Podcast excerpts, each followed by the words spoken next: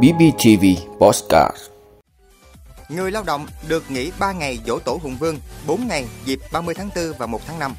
Trẻ 2 tháng tuổi nguy kịch sau khi đắp tỏi điều trị Covid-19. Tổ chức dạy tiếng Anh, tin học bắt buộc từ lớp 3. Bình ổn giá phân bón. Các trường học Nhật Bản có thể bị kiện vì những nội quy hà khắc. Năm thứ năm liên tiếp, Phần Lan là quốc gia hạnh phúc nhất thế giới. Đó là những thông tin sẽ có trong 5 phút sáng nay ngày 20 tháng 3 của BBTV. Mời quý vị cùng theo dõi. Thưa quý vị, 7 ngày nghỉ lễ là tổng thời gian người lao động được nghỉ và hưởng 100% lương trong hai kỳ nghỉ lễ Dỗ Tổ Hùng Vương ngày 10 tháng 3 âm lịch và ngày thống nhất đất nước 30 tháng 4, ngày quốc tế lao động 1 tháng 5. Số ngày nghỉ lễ được tăng lên do năm nay các ngày lễ này rơi vào ngày nghỉ hàng tuần nên người lao động được nghỉ bù vào các ngày kế tiếp. Cụ thể, ngày Dỗ Tổ Hùng Vương ngày 10 tháng 3 âm lịch là ngày 10 tháng 4 năm 2022 dương lịch rơi vào chủ nhật. Nên người lao động sẽ được nghỉ bù vào ngày thứ hai tuần kế tiếp, ngày 11 tháng 4, tức nghỉ liên tục 3 ngày, từ ngày 9 tháng 4 đến hết ngày 11 tháng 4 năm 2022. Còn ngày 30 tháng 4 thống nhất đất nước và ngày quốc tế lao động 1 tháng 5 trùng vào ngày thứ bảy và chủ nhật là ngày nghỉ hàng tuần, nên người lao động được nghỉ bù vào thứ hai và thứ ba của tuần kế tiếp, tức nghỉ 4 ngày liên tục từ ngày 30 tháng 4 đến hết ngày 3 tháng 5 năm 2022. Các cơ quan tổ chức không thực hiện lịch nghỉ cố định hai ngày thứ bảy chủ nhật hàng tuần thì căn cứ vào chương trình kế hoạch cụ thể của đơn vị để bố trí lịch nghỉ cho phù hợp. Thưa quý vị, một cháu bé 2 tháng tuổi mắc Covid-19 vừa được các bác sĩ Bệnh viện Đa khoa Hùng Vương tỉnh Phú Thọ cấp cứu kịp thời sau khi có những biểu hiện như sốt cao 40 độ, co giật kéo dài, ngừng tuần hoàn.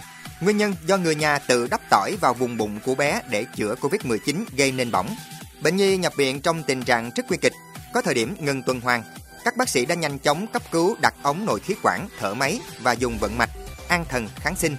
Sau khi được cấp cứu tích cực, bệnh nhi đã may mắn vượt qua giai đoạn nguy hiểm đến tính mạng. Các bác sĩ khuyến cáo, trẻ mắc Covid-19 nếu sốt cao không đáp ứng với thuốc hạ sốt, cần cho trẻ đến viện để được thăm khám và xử trí. Đặc biệt không được dùng tỏi, lá thuốc hoặc bất cứ loại thuốc nào không được các bác sĩ khuyến cáo đắp hoặc cho trẻ uống.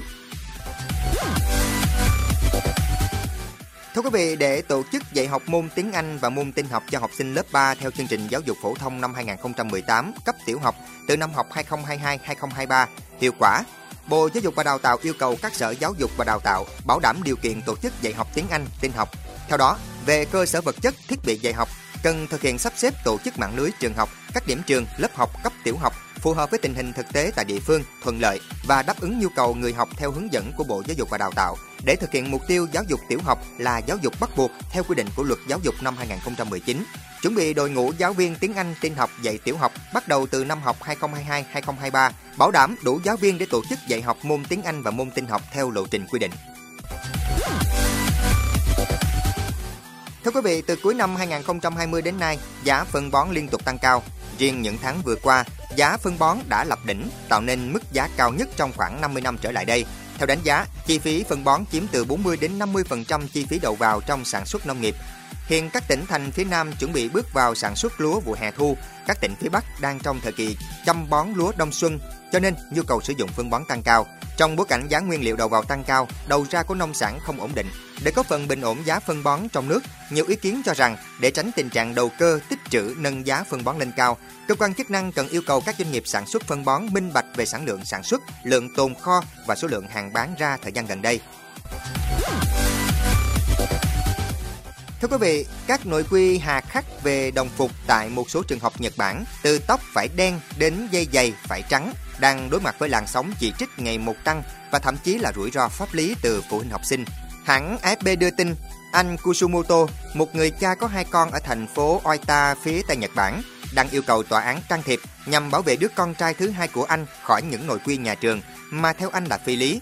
Nội quy bao gồm quy định cụ thể về độ dài của tóc, cấm nữ sinh buộc tóc đuôi ngựa và thắt đuôi sam, cấm đi tất cổ thấp và dây giày phải là màu trắng. Tại thủ đô Tokyo, các trường học công thông báo sẽ bỏ những quy định nghiêm ngặt, bao gồm quy định về màu tóc từ tháng 4 năm nay. Tuy nhiên, tại các tỉnh thành còn lại, những nội quy trên vẫn còn phổ biến. Được biết, những quy định hà khắc được áp dụng đối với học sinh cấp 2 trở lên xuất hiện từ những năm 1970. Thưa quý vị, Phần Lan tiếp tục là quốc gia hạnh phúc nhất toàn cầu. Theo báo cáo Hạnh phúc Thế giới năm 2022 vừa mới được công bố, đây là năm thứ năm liên tiếp Phần Lan đạt được vị trí này. Theo báo cáo, Phần Lan đứng thứ nhất với số điểm xếp hạng cao hơn đáng kể so với những quốc gia còn lại trong top 10. Báo cáo Hạnh phúc thế giới đã cho thấy một xu hướng tích cực trong bối cảnh những bất ổn đang gia tăng trên toàn cầu. Đó là lòng nhân ái và tình người đang được lan tỏa. Điều này được thể hiện thông qua những hoạt động đóng góp cho tổ chức từ thiện, giúp đỡ người lạ hoặc tham gia thiện nguyện đang xuất hiện ngày càng nhiều tại tất cả khu vực trên thế giới so với trước khi đại dịch Covid-19 bùng phát.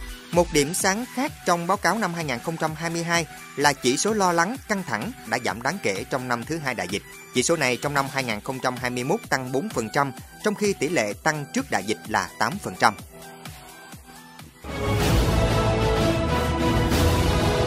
Vị đã luôn ủng hộ các chương trình của Đài Phát thanh truyền hình và báo Bình Phước. Nếu có nhu cầu đăng thông tin quảng cáo ra vặt, quý khách hàng vui lòng liên hệ phòng dịch vụ quảng cáo phát hành số điện thoại 02713 887065.